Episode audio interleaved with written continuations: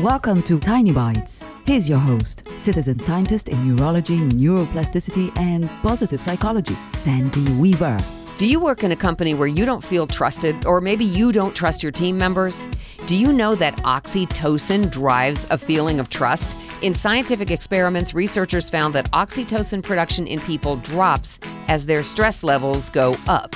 So, one of the best ways to increase feelings of trust is to decrease levels of stress. And one of the best ways to do that is recognize people. Recognize them for hitting a goal, providing exemplary service, or whatever metric is important in your business. For it to work well as a stress reduction technique, the recognition needs to be as immediate as possible, public, and authentic. Genuine, heartfelt public appreciation for a job well done promotes a feeling of trust like nothing else can. If you lead a team, take some time today to lay out a recognition strategy for your people. If you're on a team that's very stressed, share this tiny bite with your team leader.